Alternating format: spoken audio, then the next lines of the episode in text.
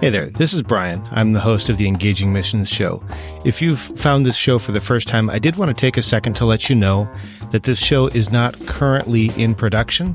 You're certainly welcome to check out all of the archives, but we don't have new episodes coming out at the moment.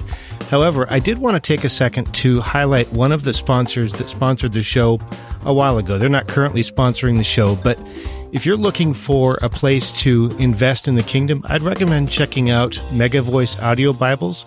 You can find them at megavoice.com or you'll find a link in the show notes. And I would encourage you to just check that out and see if maybe that's a fit for your giving. There's no compensation here or anything like that. I just wanted to highlight them.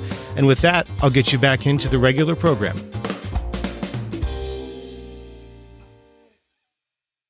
Hey everyone, this is Jim Baker from Doing Ministry Well, and you're listening to Engaging Missions. Welcome to the Engaging Mission Show with Brian Ensminger we are bringing missions home. Each week, we hear from missionaries, ministry leaders, disciple makers, and church planters as they share about God's work in their lives and ministries. Like us, they are ordinary people who serve an extraordinary God. Ladies and gentlemen, here's your host, Brian Ensminger. Greetings, world changers. I'm your host, Brian Ensminger, and this is the Engaging Missions Show. Today we have a special treat. Our guest is Tony Hedrick, a bivocational artist and businessman. In addition to art and business, he's served as an evangelist, a missionary church planter, a pastor, a chaplain to the Toronto Blue Jays, a Bible college professor, and a missionary himself. He was born into a missionary family ministering to Native Americans and came to faith in Canada about age 30. Then in 2002, he founded Adventive or I'm sorry, Adventive cross-cultural initiatives and has missionaries throughout the world. He's a wise, strategic man who walks in integrity, and I'm told that he is a great storyteller. So I think that we're in for a special treat today. Tony, welcome to the show. Great to be here, Brian. So, Tony, we know a little bit about you. I've given kind of the broad picture of your life in like 30 seconds. Would you yeah. mind filling in a little bit of the gaps? Maybe tell us a little bit about your family. Well, my immediate family is my wife, Jeannie. We'll celebrate our 50th year this year. And then we have four married children. The oldest is adopted. He's a Native American. He's a, a Saulteaux Indian. We adopted him in uh, Canada. He was born in Winnipeg, Manitoba. And he has two children, married to a great gal up in Thunder Bay, Ontario. And uh, now his oldest boy's just gotten married, so we're expecting one of these days, we hope, if they do things right, great grandchildren. and then we've got a, a daughter and son in law in Minneapolis, and a son and a daughter in law in Minneapolis. And then we have a, a, family down here. Amy and John live near us, and they've got three boys. So altogether, we have 10 grandchildren. Wow. We have uh, we have five of them are in Minneapolis, and then we have two in Canada, and we have the other three down here in South Carolina. So we have been blessed by a really great family. Uh, uh, actually, uh, John and Amy Haley, which live near us, they're now the directors of our mission. And uh, John had worked for Billy Graham before as a lawyer, and now he's leading the mission. So we're really blessed with a great family. That's amazing. You, you mentioned, I think, just about 50 years in marriage. That doesn't happen by accident. What kinds of things did you guys, did you do to keep your marriage alive and keep it together?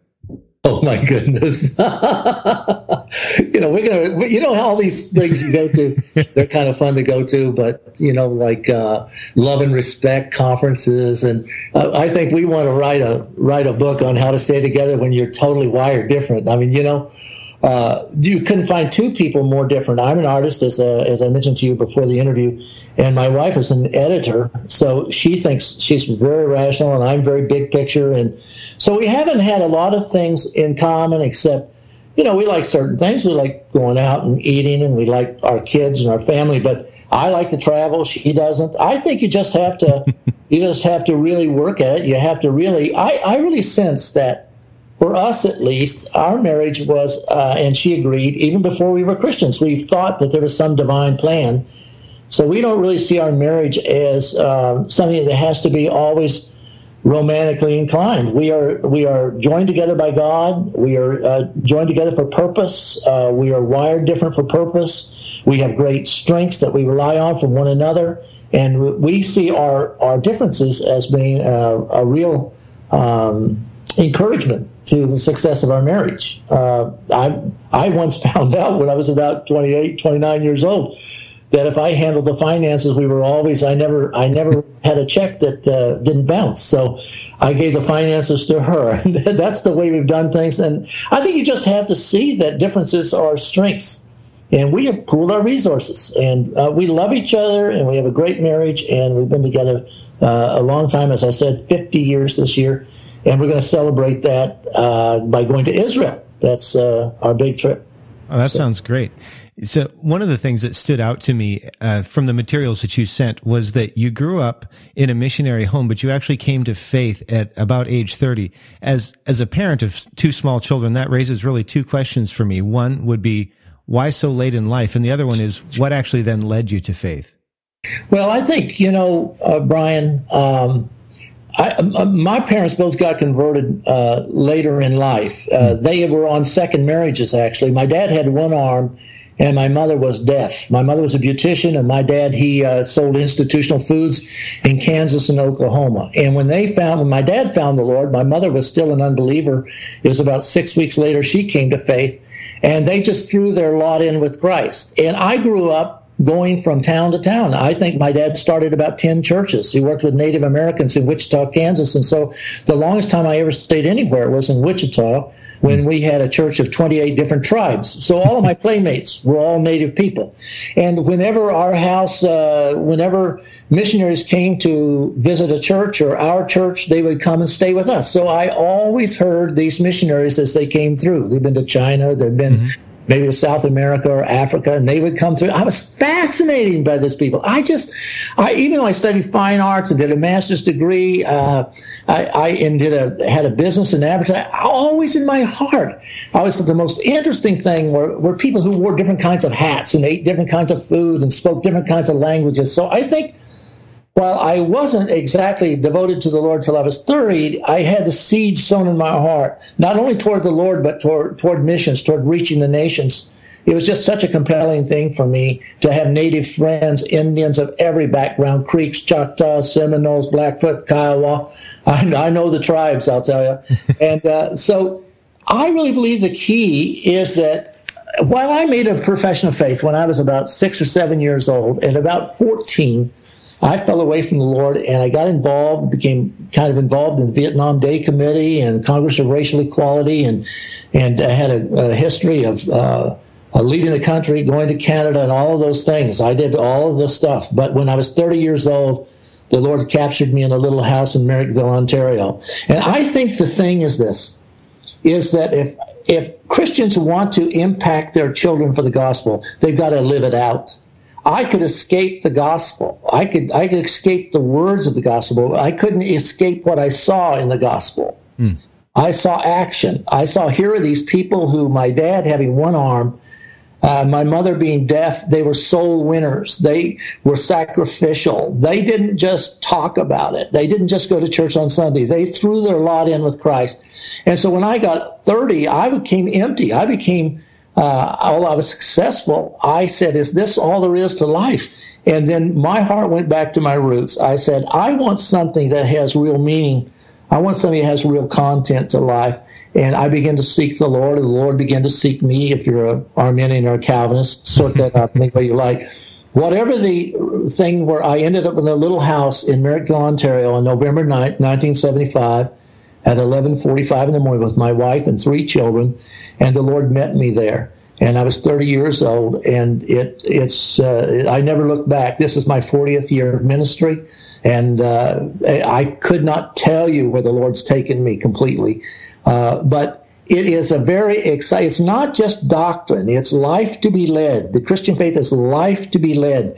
And I'm afraid too many Christians, and I'm surrounded in Christian culture here. This is why I like to be a missionary. I like to go where they've never heard. But I think we can become so saturated by the gospel, we can live out our lives without ever letting our children know that this is a life worth leading. We can go to church, we can give our tithe, but I really think the people who are going to impact their children are going to be the people who uh, most uh, signal to them that it's not just uh, something you do on Sunday, but it's a whole way of life. And that's what I had. My parents just really demonstrated it, and I couldn't I couldn't run from it.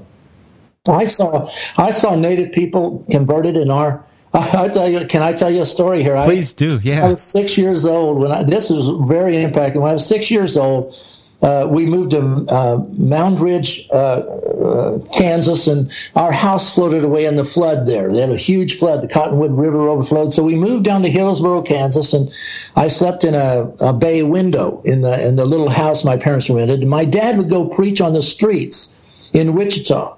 And uh, he would preach in front of the beer joint down on uh, Douglas Street and he brought home this Indian guy named Tom Harjo. And Tom Harjo woke up in bed with me. I, I ended up being nearly smothered by this great big Cherokee Indian. he must have weighed 240 pounds. And uh, he used to call me his bed buddy. He came to church that Sunday morning with just me, my brother, my mom, and my dad, and him. And uh, it was the worst church service you can't imagine, but he found Jesus. Mm. And Tom Harjo then began to share with his friends. And then my dad, he came to my dad and he says, Harry, he says, we have some Indians. you know how the Indian people talk? Well, we have some Indian. They meet down in, uh, I think it was Derby, Kansas, in a house. Would you come and speak to them? He went in, and that's how that Indian church was born out of that living room set. So uh, just we just saw these kinds of things all the time. We just saw these alcoholics coming into the house that found Jesus, and we always had our house full of people. And so that was the impressive thing about the gospel in my family. It was always being shared and preached. One of the things that you had mentioned in some of the, the info that you sent was also about a need for apologetics, you know, in terms of reaching people.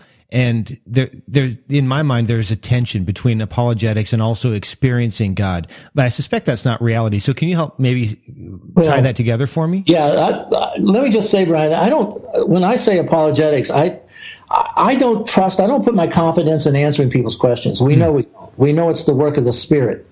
But I really think we're sometimes, especially American Christians who grow up in the Bible Belt, that is, anywhere in the Southland or Central Mid America. Uh, we're not in we're not in New England. We're not in the northwest corner of the United States. Uh, it's a little different there. Mm. And so I think we grow up with the four spiritual laws, evangelism explosion, the plan of salvation, John 3:16, and we tend to go into a formula mode. Mm-hmm. Now, I grew up with good old fashioned gospel preaching, and almost everybody, if you met them, they would know if I started to say, For God so loved the world, they can finish it. Or if I said, The Lord is my shepherd, they can finish it. Mm-hmm. But when I went to Canada and I was up there, I realized they couldn't finish any of that. They had no Christian background, they had no Christian history. So I said, well, what are we going to do? Because the questions weren't mm-hmm. the questions we were answering in mid America. They weren't the questions we were asking in the South. They were different kinds of questions. They were C.S. Lewis questions. They were Ravi Zacharias questions. Do you understand what I mean? Yeah. And so, in order to reach those people, I had to really study to show myself approved a workman. So I began to read some of these thinkers. And when those questions came up, those objections to Christianity, I could say, Oh, why do you think that? Let's talk about that a little more and begin to ask them questions about why they believed as they did and where their information came from and how they knew their information was reliable. So I was able to challenge them on such things as naturalism and, and issues like that and on their understanding of the authority of Scripture. For instance, maybe in South Carolina, I can walk up to people and say the Bible says, and it means something. Mm-hmm. I can tell you in Ontario, Canada, if you say the Bible says, it doesn't mean a thing. If you say it in England or you say it in France, particularly in France or Spain or Portugal or Holland or Norway, the Bible says, who cares? The questions, you've got to start in a different place completely. So I don't believe that uh, answering people's philosophical questions uh, actually brings them to Christ, but it removes some of the barriers so that they can have confidence that when you talk about scripture, they can trust you with it. So you do not win people in Europe the way we won them in the Southland or mid America in the 1960s. We can't do crusades like you do used to. People don't respond that way. I'm not saying some people won't. Of course they will. Sure. Where there's great need, there's great response. But most of the people I meet in Canada, in the northwest part of the United States, in New England, uh, I know I can't do evangelism at Harvard University the way I can do it at uh, maybe at uh, Oklahoma University. I know that. So we've got to be equipped better for those kinds of challenges. Because people just don't take us uh, as being credible. Uh, even what we have to say, that it's not even in the marketplace of ideas. So I'm really challenging, uh, and, if, and if this broadcast gets out, I want to challenge thinkers, people who've read widely. Give some time to Europe. Go over there. Don't just go for a holiday. Go over, partner with a church there, get out on the street, have an interpreter with you, and then begin to have these conversations with people because they do make a difference. I've seen quite a few people become Christians because we finally answered the questions they were asking. Hmm. That that's really powerful. Uh, on a personal level, I'm still processing that. You know, I've on some level, I've dealt with that kind of thing because I think about my own faith and I go, okay, well, on what can I base it? I, I, realize that I base it on scripture, but at the same point, my trust in scripture also comes from a place. And so I have to, I have to address those issues for myself. Exactly. Um, but I, I do kind of come from a Bible family, so it's a lot easier for me to convince sure. myself, right? Sure. Uh, so yeah, I, I really appreciate you sharing that. One of the things I think about in terms of your ministry over the course of about four decades, you must have faced a couple of challenges. Would you mind sharing with us a, a time of one of those challenges? Well, let me just say, I think the most, you know, some are, there, there are some family challenges. There's always financial mm-hmm. challenges. There's great decisions about whether to live, leave business, you know, having a very good job that pays very well, and then to throw yourself on the gospel and go from making hundreds, I won't say how much, but quite a bit of money, down to $28,000 a year and, and uh, make, doing that by choice that those are challenges, you know, uh, going from living very well to having to depend on people to help you to do what you do, and and you're not. That's not the kind of person you are. These are horrible challenges. Ask any missionary who's competent. Ask anybody who who has a professional background and decides to go into missions and then have to depend upon people's help. this is not easy. You, I mean, you know that. Whoever you talk to, Brian, you hear that. Oh yeah. The hardest thing is to ask people for money and for help. I had one guy say to me, he says, Why should I give you money to go live on the Italian Riviera? I want to go live on the Italian Riviera. Oh, this is a guy who who I've ministered to his family. I've helped him, but you know, uh, he just doesn't get it. He doesn't. Mm-hmm. He doesn't understand uh, what this is about. But that's that's not the biggest thing for me. Uh, I mean, I've dealt in some pretty dark situations, you know, where I've dealt with demonic possession, people who are demonized and having to work in deliverance. That's very challenging, especially in a culture that doesn't believe in a spiritual world like that. And you're all of a sudden faced by manifestations and you've never done that before and you have to say well what do i do and you have to say well what did jesus do and you, yeah. you know you're you're caught out on a limb and so those are all challenges. But I think the biggest one that comes to mind is, uh, you know, having a fight with the devil, having having been wakened up at night by a presence in the room that scares you to death. You're mm-hmm. a fairly new Christian. You feel God's call on your life, and all of a sudden something comes into the room, and you wake your wife up, and it's the middle of the winter. It's in Canada. It's cold. It's forty below zero. There's snow everywhere. and uh, you punch her in the uh, as you say, uh, do you sense what I do? Something in the room, and being terrified by that, and getting angry enough to go outside and just to uh, tell the devil. I, I, think maybe some of you have seen the movie War Room. Uh, you know, sometimes you just have to tell him who he is and what he can do and what he can't do, and declare. And so you go out and you actually decide to declare yourself against the enemy. A Christian life can be pretty simple unless you have a real opponent, unless you see, hey, this is a real battle. And it was a it was a, a turning moment for me, a mountaintop moment for me when I finally said, "You can't touch my home. You can't touch my family. You can't have any of this. And if you continue to bother me, I will go and buy 500 tracks, and I will go to them all in the spirit or not, and I will hand out 500 tracks tomorrow. So you better back off." Having a real conversation with the devil. But I went back in and I began to pray, and the Lord had began, began to use me quite a little bit in evangelism. And I, in those days, we had Jimmy Swaggart, and we had big crusades, and we had Keith Green, and we had all kinds of things going on, a great revival happening. And I really felt that God was calling me to a significant evangelistic ministry. But that very night, He said, Will you follow me? Will you follow me if there's no remuneration? There's no there's no money. will you follow me if there's no results, no evidence of results? And will you follow me if there's no reputation? And I didn't know what that meant at the time. I, I didn't have any idea that I was going to be put out into missions and I wasn't going to have a, a big church somewhere or write books or be on television or have a, have a, have a coliseum full of people. What he did was I said yes to that. That's the stupidest thing you can do. I said yes. and he sent me to Europe and he sent me to uh, have church uh, uh, over the mosque. Uh, the mosque was downstairs, our church was upstairs. It was above a body shop to meet in rooms and houses and and to meet in uh, in parks and uh, just to take away any sense of the props that mm. I would normally expect to have as a North American Christian. Now it's been great. It's been wonderful, and I, I, I've met some wonderful people all over the world, and God has raised up some great people. And some of the students I've taught now are in significant ministries in very remote parts of the world and doing great things for God. But at the time that He challenged me with this, I'd only been a Christian about three years, and it freaked me right out, and I didn't know what He meant by that. But I think that was the challenge to really, when God says something to you, even if it doesn't seem very promising at the time. You say yes to it. And that's, uh, I think that was the biggest challenge for me is to say yes to that because that's not the North American way. The North right. American way is you, you grow a large church and you have significant ministry, you have a great worship team. And listen, I started churches, I've started churches over in Europe where we don't have any any musical instruments. I remember one we, the one we have in Parma, Italy. We started by clapping our hands. We had 17 people in the room, and the men had to stand against the wall. The room was so small, and we didn't have any musical instruments. And we had a PowerPoint. We had a screen, but no PowerPoint projector. So we pulled the screen down. Wasn't that stupid?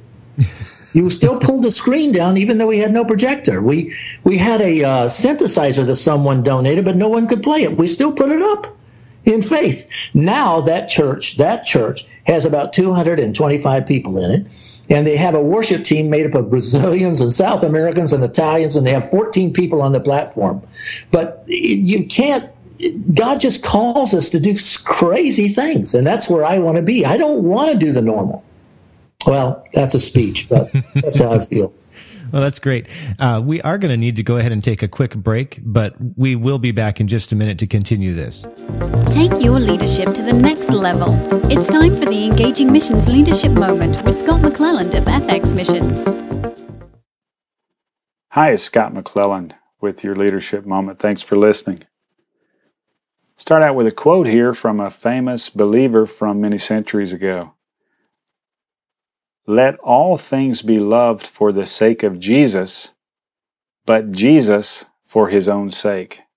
Those are the words of Thomas à Kempis that have continued to ring true down through the many centuries since he lived. Why is that? For one, these words help protect our hearts from idolatry from spending our love and the focus of our lives in ways that devalue us and the object of our love. There's a lot of pursuits in life, many of them valid, many things that we can offer uh, in service and in meaningful contribution. At the same time, if any of the things in our life began to compete for first place, their real value and their intended value begins to be compromised. God the Father gave us Jesus as Redeemer, Savior, friend, and also as the focal point of life itself. To make anything or anyone else the focal point of our lives devalues us, them, and our life. This understanding can help us comprehend why in life so much depravity and needless loss is all around us. Of course, there's nothing new about vanity, but in our times it is rising higher and higher. We should be aware that vanity intends to pull us away and ensnare us. Now, we all have needs. God made us that way. We shouldn't be surprised by it. But in the midst of our needs, we need to realize that the needs themselves and our appetites can drive us to self destruction.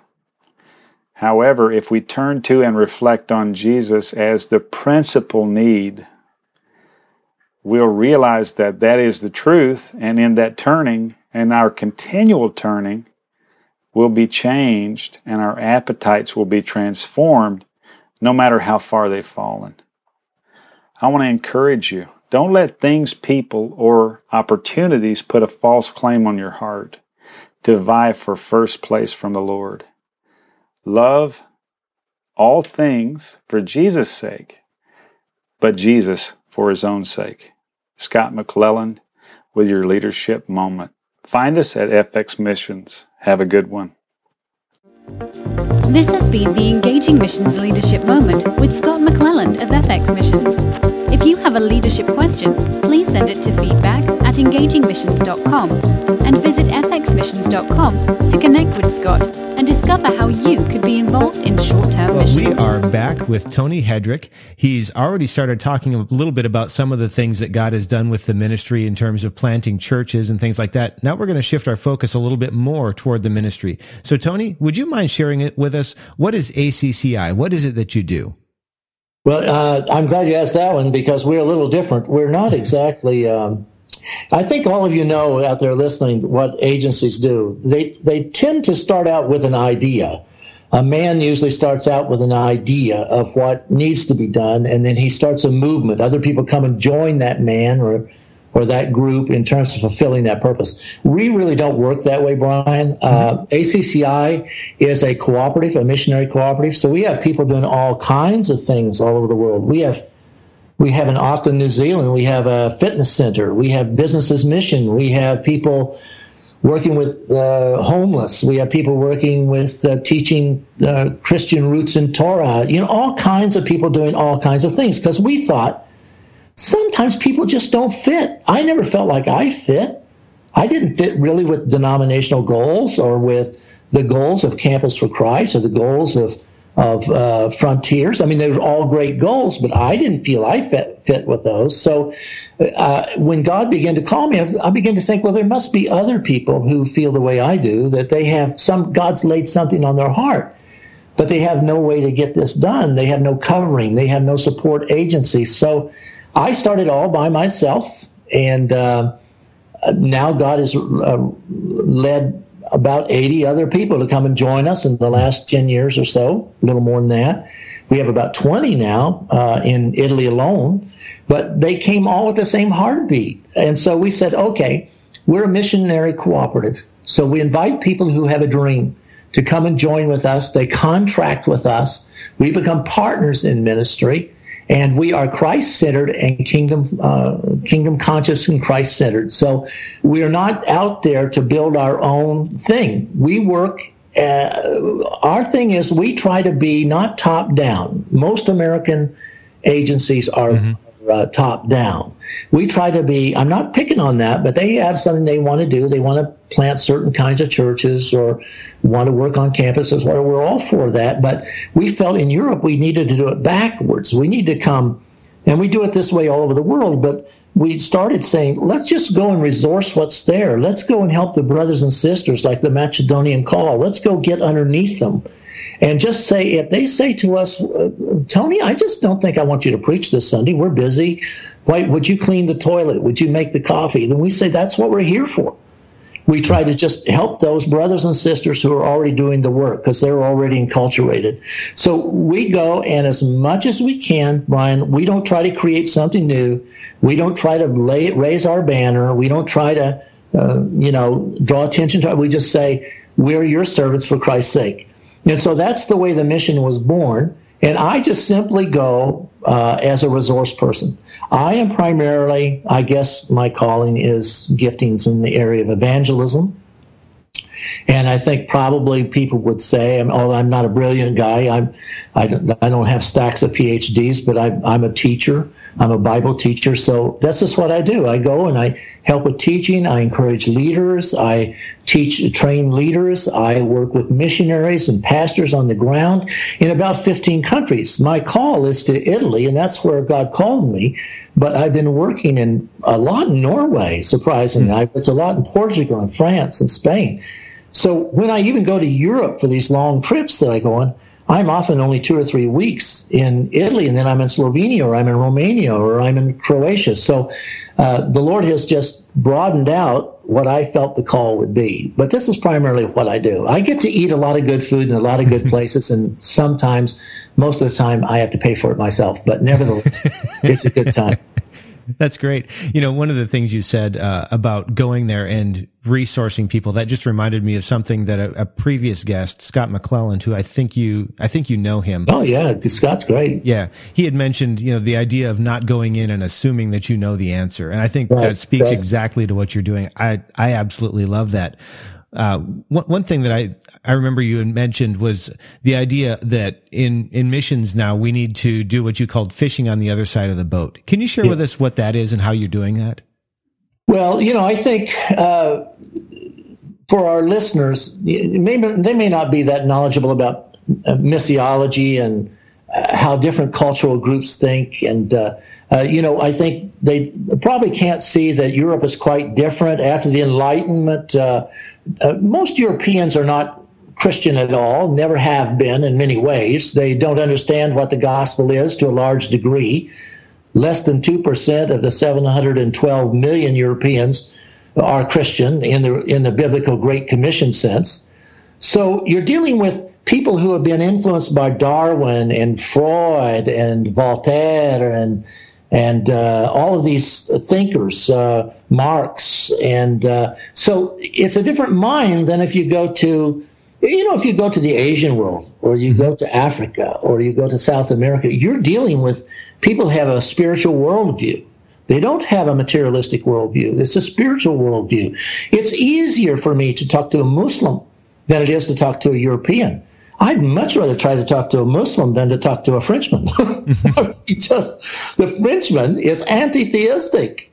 Most Frenchmen are anti-theistic. They don't even believe there's a God. They think you're they think you're insane if you believe in God. So the challenges are, are really difficult. So when we're fishing on the other side of the boat, I think that American missions have gone to Europe over the last 250 years with the idea that they'll do what they do in the Second World War. They'll get their tanks, they'll get their airplanes, they'll get all their firepower, they'll roll in and they'll evangelize a nation or a city or something, or they'll start churches. And that's not happened. It hasn't happened. It's not going to happen.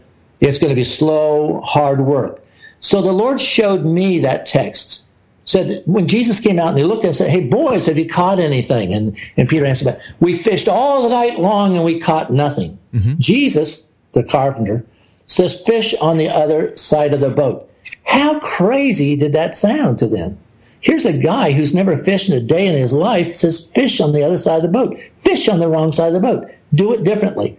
So the Lord spoke to me about this, that our methodology in Europe has to, has to turn around it has to be bo- uh, bottom up. It has to be more like um, I always say, read Che Guevara read read about uh, the communist revolution in South America and Central America. You have to win the countryside. You have to go in and infiltrate, and you can't roll over them. You have to come up underneath, and you have to begin to serve the people. And you have to uh, have to see that it's not about forests; it's about trees, individual trees. So you win this person, you win that person, you bring them together. You have groups that are meeting in houses, and there's accountability, and you just don't do it the American way. You just don't go in and plant. God bless the Southern Baptists. They're doing a great job in a lot of places. But it's not our goal to go plant Southern Baptist American style churches in Europe. They don't fit. We just try to take our model of how church looks and we try to do it there. We've got to go instead as you pointed, at the, pointed out before the break, we've got to partner with the people who understand the psyche Get, let me give you a quick illustration. In Slovenia, I like to stand up and preach. I'm an American. I grew up in the South. I like to preach. And mm-hmm. somebody said the Slovenes aren't They can't be reached that way. Slovenes were under communist dictatorship. They were under, they were in the Yugoslavia. And they were in the, they didn't join the Warsaw Pact, but they were, remember the old Yugoslavia where the communists ran everything. They had the, all of these meetings they had to go to and had to listen to some guy tell them how to think. They don't want that. You have to meet them through discussion, through dialogue. Do you see the difference? Oh yeah. So we have to be missional. We have to. We have to. Missionaries have to take the gospel. Oh, you're going to like this, Brian. This is fun for me. Kentucky Fried Chicken. They almost went out of business, and, as an advertising guy, they almost went out of business. They were starting to lose business, and all of a sudden they changed all of their advertising. They changed all of their signage. They changed all of their uh, napkins and everything and it didn't say fried anymore. It said kfc mm-hmm. kfc it's kentucky fried chicken was not why? Because fried was a bad word fried was a horrible word so they went kfc so a whole generation of people have grown up without the word fried but let me tell you something the chicken's exactly the same Right. And so Jesus said, the children of this generation are wiser in this generation than the children of light. Business people understand how to change methodologies. We don't get it. We don't change the gospel. It's still about the blood of Jesus. It's still about the Holy Spirit. It's still about supernatural conversion. But we have to we have to rewrap it, and that's what missionaries do. And when we say we need to fish on the other side of the boat, if we haven't caught anything in 200 years. 200 years of missionary activity. The church is the same size. It's still stubborn. It's still opinionated. It's still separated. It's still divided. It's still fighting and feuding one group against another. We've got to work toward reconciliation in Europe. And this is what one of the big calls of ACCI is to work toward Christian reconciliation. Not reconciliation with other religious groups, but with Christians to Christians. they won't talk to one another. Pentecostals won't talk to Baptists. Baptists won't talk to Calvinists. Calvinists won't talk to brethren. So we have created now pockets of resistance where we bring together agency leaders and pastors of churches and missionaries, bringing them all together. And now they're beginning to pray together, share together, one heart, one gospel, one message for the the people they meet. And that's what we mean by fishing on the other side of the boat. More answer than you asked for. No, that, that was great. As you were sharing, if, if it, if you wouldn't mind, I'd like to indulge a little bit in a a selfish question, because um, you you mentioned reaching the individual, and I have some close friends who have a grown son who's in the U.S. and he's intellectual, but he's uh, after being raised into the church, he's become opposed to God. So I'm just wondering, are there any strategies that you've found to be effective in reaching the one for the gospel? Well, you know, uh, I, the story you're telling me, Brian, could be oh yeah a thousand times over. Graduate from high school, you graduate from God. That's the way it is. Universities, they're not intellectually neutral areas. No, they are proselytizing areas. They are proselytizing people to an anti theistic worldview. That's just the nature. You send your child to a university, plan to get six, six, six put on their forehead. It's like sending your children to an ashram. You just you just don't do that, but that's what we do because we've got to have educations. We've got to have degrees. So they go there, and they've got professors that are completely trying to to discredit Christianity by the raise of their eyebrows and by the tone of their voice we can't we can't go up against that. But the real problem for young people now here's what parents need to understand. It is not intellectual atheism, it's moral atheism. It's almost always rebellion. It is almost never intellectual. They don't know enough to be intellectually inclined against the gospel. It's moral rebellion. They want to dismiss God so they can do the stuff that they want to do. It's all about sin. It's not about answers. Give them answers till the cows come home. This is what I think about apologetics. I'll give the answers. But give them answers till the cow comes home, and we should give them answers. It's not going to work until they finally bend their knee to Jesus, and it's going to be have to put down the rebellion. Now, unfortunately, unfortunately, most of these kids who are acting out in this way, who have left the faith of good, godly parents, sometimes they have good reason for it, but most of the time it's just simply a cover for living an immoral lifestyle.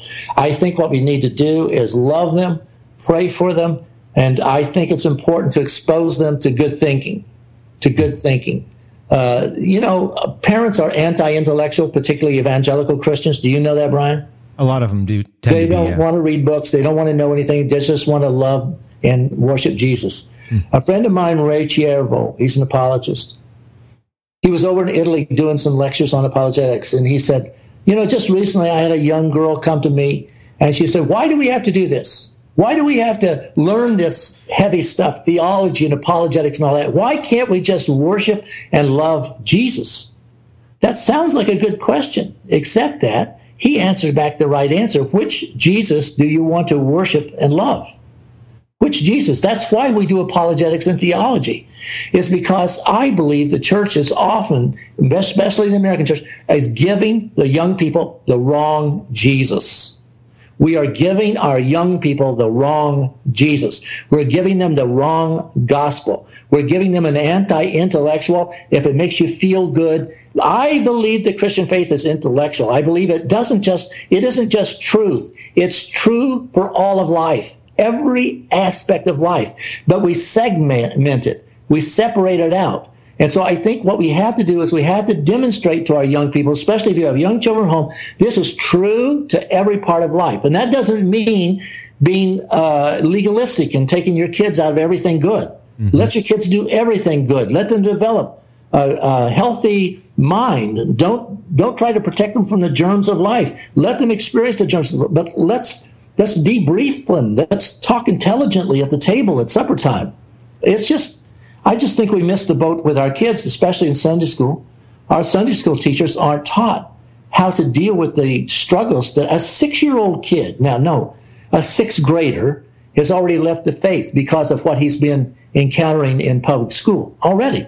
They go to church on Sunday, they, they get out of bed and they clean up and they go, but they don't believe anything the teacher's saying because they think they're just stories, they're just fables. We need to get this down to where it's not a fable it makes intellectual sense to believe what we do. I'm just going to recommend that, you know, the first place we need to start is for young, for parents is to figure out why they believe the Bible. Is the Bible true or not? If you don't resolve this as parents, don't expect your children to believe the Bible. You have to believe it, and you have to know why you believe it. It's not good enough to believe what you believe anymore. You've got to know why you believe what you believe. Seems like that's a title of a book too. I can't remember who wrote it. Absolutely, book by Paul Copan, I think. Okay. But I don't want to take it away from Don Pasterski. But uh, it's one of those guys. That's great. You know, w- one of the other things, um, b- because you've had so much experience, you've traveled so broadly. Living here in the U.S., I've I've been in the U.S. almost my entire life, except for a couple of short term trips, and it's really easy to have a very small view of the world, to basically believe that the entire world is like the U.S. What can you share with us about broadening our worldview? Well, I mean, you know, you know what the statistics tell us, don't you? That the American church is on the decline that with all of our buildings and seminaries and worship teams and guitars and amplifiers and uh, programs, we are not leading the world in conversion. Uh, in uh, you know the statistics on China, you know the statistics on uh, South America, you know the statistics on Central Africa. I mean, you know, did you see recently of the top 20 conversional nations? The top 20 conversional nations, 11 are Muslim. 11 of those nations are Muslim. The United States church is not growing. So the Center for Christianity is no longer Wheaton, Illinois. It isn't there, or Grand Rapids, Michigan. That's not where it is. Mm-hmm. It's 600 miles off the coast of Ghana, West Africa. So the church is no longer northern and western. It's southern mm. and eastern.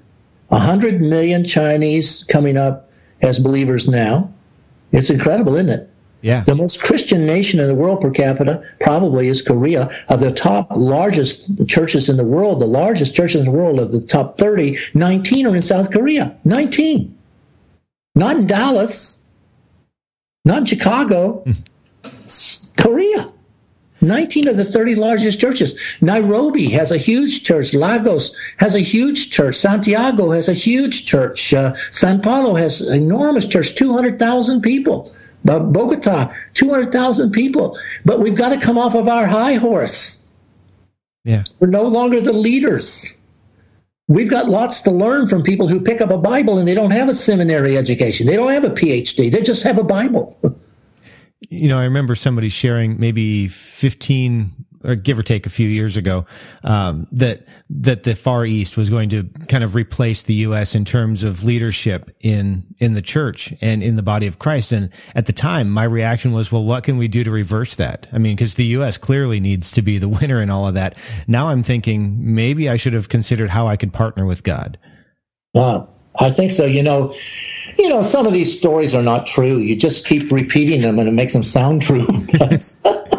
you know, that they talked about the bishop who came over from China to speak in churches in America, and he was scheduled to speak in 23 churches. And after a few, I think only a handful, five or six, he asked if he could go home. And they said, Why? He said, Well, I've been here now for a couple of weeks, and I've come to learn that it's amazing what Americans can do without God we can uh, if you're just good i'm i mean it concerns me that if you're just uh, good at business you can plant a church. You can build a big church. You don't have to know god really. People are very very um, um, well naive. Uh, christians are very naive. If it glitters they think it's god. I mean look at television ministries. I mean i can pick on them all i like but a lot of it that people think is God doing something isn't God doing anything at all. It's filling somebody's pockets. We just have the wrong impression. We need to get back to doing things the New Testament way. And I think the reason China and the reason Guatemala and the reason countries in South America are seeing such growth, like 27% of Brazil now are born again Christians. Mexico is sending out missionaries. Uh, America is no longer the largest missionary sending nation in the world. Mm-hmm. I think they just simply say, we're going to do it. We don't have anything else. We don't have anything to, to lean on. We don't have big buildings. We don't have all this stuff. We got to only have God. That's all we've got. And I think that's why they're seeing miracles and we're not. I really do. I, I can't, I can't tell you how many miracles I've seen in, um, you know, Paul says that he wanted to go where the gospel had not been preached. I, I can't tell you the number of miracle things that have happened uh, that happened in Italy where it's just everything, everything, everything is against you. And yet we see miracles. We see people who should never get healed, get healed. We see people who should never get saved, get saved. Well, with that, Tony, I would like to take uh, one last shift and shift our focus a little bit more toward our listeners. And one thing that really struck me was the idea of you had mentioned the idea of moving beyond just throwing mush, money at missions to empathizing with the goals of missions. Can you share with us how we, someone who's called into the marketplace, can do that? Oh boy, I'd love that one. it, it, you know, um, it, it's so easy for us to take up an offering. Um, I, I think, I think that's that buys our conscience off. You know, Mm-hmm. Here's here's what I would say to you, Brian, or I'd say to anybody. You've been on a couple of mission trips, right? Yeah, it's been a few Let years. Let me explain yeah. what I do. I don't live in Europe. I don't live there. Lots of people that work with us live there, and they're doing great work. But I only go twice a year, and when I go, I go for sometimes the shortest visit would be five weeks. The longest visit would be ten, and in that period of time, I'm in sixteen different cities. But let me tell you what I do. I know every church I go to. I built bridges of relationship with them. So I think if we could find people like yourself, and we could find people who are business people, and people who are working at jobs, and people who have summers off, school teachers, and uh, people like firemen, and people who have periods of time they can store up their holidays and their vacation time and their sick leave and go for two or three weeks, but go to the same place over and over again. Well, that's what Scott McClellan does with FX Missions. He goes to the same places. My mm-hmm. son in law, who owns a business, he owns a business that builds churches here in South Carolina, North Carolina, Georgia. That's what they do, Ecclesia. He and his, his business donate money. Yes, they tithe 10% to world missions. Their business does, hmm. right off the top. But all of the people who work in that business go to Guatemala. they go twice a year and they take teams with them. Businesses can do this. Business leaders can do this. Churches can do this. I, I heard of one church down in your neck of the woods, actually in Georgia, okay. who sent out, this church that sent out 99 short term teams. Now, I don't know. Mm-hmm. You can do the math on this, but I think it's going to be about 2,000 bucks a whack. $2,000 a person to do this. 99 people. Now, here's what will happen. That's great. I'm glad they're going. But it really is a holiday because you can't do very much in a culture unless you build something, you know, build a building or fix right. an orphanage or or something like or do a feeding program. You can't do very much real, genuine, authentic ministry by going someplace and then the next year picking up and going to another place. It can't happen. But if we can get people, older people, retired people, to commit themselves to the same community year after year after year, feeding people, loving people, sharing with people, teaching vacation Bible schools, so that when they show up, when I show up to Parma, Italy, when I show up to Ljubljana, Slovenia, when I show up to Constanza, Romania, when I show up to Tonsberg, Norway, when I show up to, uh, uh, I could give you a dozen places. I'm not a stranger. Right. I'm not a stranger. They know who I am. They trust me. I built trust. And so now my ministry opportunities are really, they've just absolutely gone tenfold to what it would be if I just showed up and left and went to another place and all these mission teams running all over the place. I would rather see it would bless my heart to see some of these uh, uh, youth groups, for instance, uh, save up their money and go on a mission trip. That's great. That's fine. But I would rather sense that people are raising up money to help local missionaries do something or local pastors do something. That would make a huge difference. And I don't want them just to send the money. I would like for them to do what believers in the first century did. They would take a bundle of money and they would go to that city to relieve the struggles of those people, mm. to help those pastors. Take them out to dinner. Look, if you're a business guy, you and your wife, and you're out there and you're listening to this, and you find it, I'll give you some names. Go there. Stay in the city for three days. Take them out to dinner, the missionaries. Take the pastors out to dinner. Look after their kids for an afternoon. Let their wife go to a spa. They don't do any of these things. There's so much we can do to equip and to liberate and to bless people who are serving under very difficult circumstances. Almost all of my missionaries, all of my pastors who are working, national pastors, they work at full time jobs. They pay for the facilities out of their own pocket. And in Italy, they're taxed at 65%. They make half of what Americans do for the same job, taxes 65%. Their housing is just as high, food is just as high, and yet at the same time, they pay for the rent. They pay for the gasoline for their car because they have no, they're a poor church. They have no means to do anything else. Wow. Tony, we are just about at the time, at the end of our time. Do you mind if, can we hang on for just a couple more minutes for another sure. question or two? Sure. Okay. I, am just wondering, you've shared a lot of, of, of information, a whole lot to digest. I'm wondering, is there maybe a tool or a resource you'd like to recommend for our listeners if they want to learn more? Oh, you know, uh, bookstores are full of unread missions books. Uh-huh. They're full of unread prayer books, full of unread evangelism books. I mean, people kind of down deep know what to do. I, what I would like to recommend, if people want a resource, um, I think what I would recommend is Urbana this Christmas season, Urbana.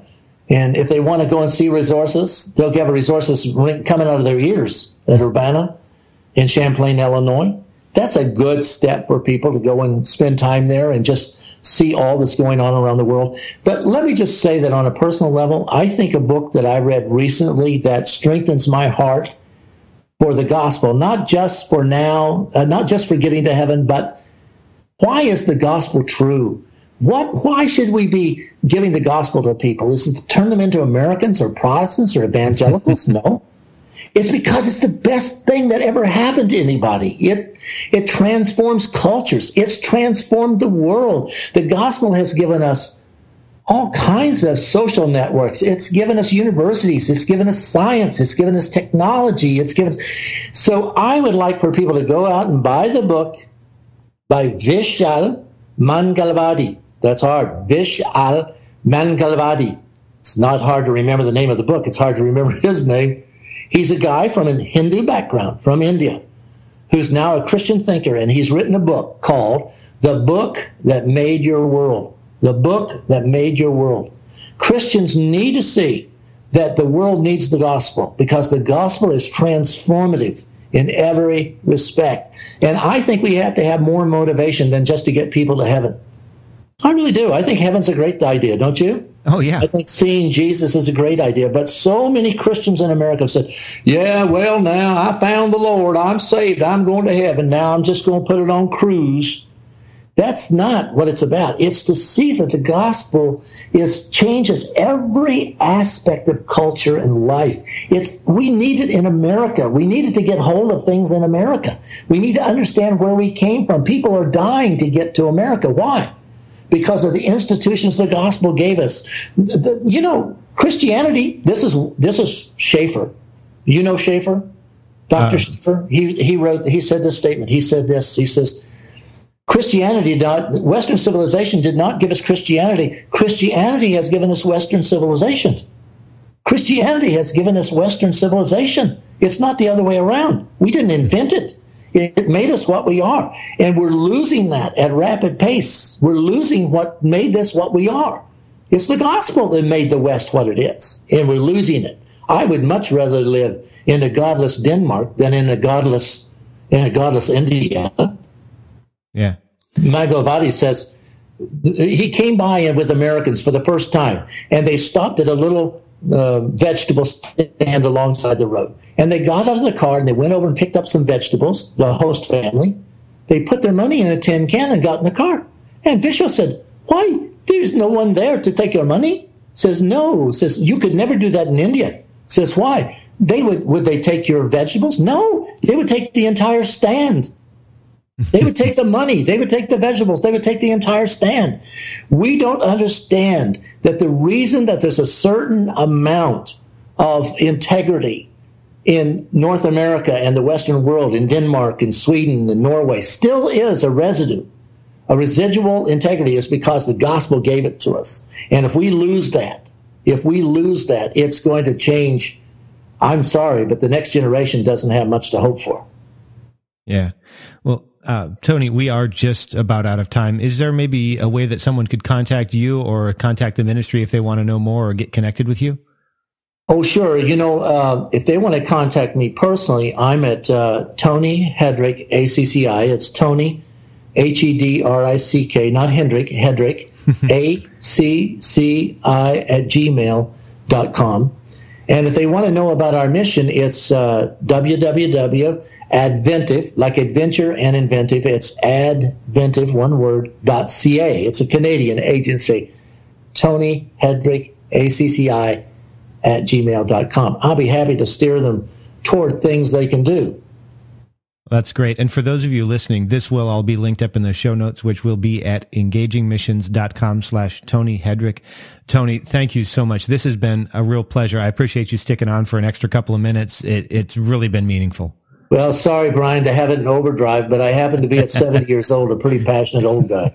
I appreciate that. All right. All right. One thing I did want to mention before we go is that next week is Thanksgiving. And so I'm not going to have a regular interview scheduled for that day. One of the things that happened last year and that I see happening in podcasts is that during the holidays, a lot of times we see fewer people listening, which is completely you know completely understood. But i want to provide the very best audience that i can for my guests. They work hard and they're taking time out of their schedule to connect with me so that they can share their hearts and their ministries. And i want to make sure that i'm providing them the very best i can so, because of that, we won't have that regular interview. However, I will have something for you. It'll be something that I shared in my church last year, and it'll be just kind of a special thing. You'll get to hear a little bit of my heart, but it won't, won't be that regular interview. And then the week after Thanksgiving, we'll be back to that normal interview. Thanks for listening to the Engaging Mission Show. You can find more great content like this, along with show notes, by visiting engagingmissions.com or by subscribing to the show in iTunes or Stitcher. If you enjoyed the show, please leave us an honest rating and review in iTunes. Audio editing was provided by Jeff Butterworth of Sound Paradigm Studio. Thanks so much for joining us. We'll be back next week.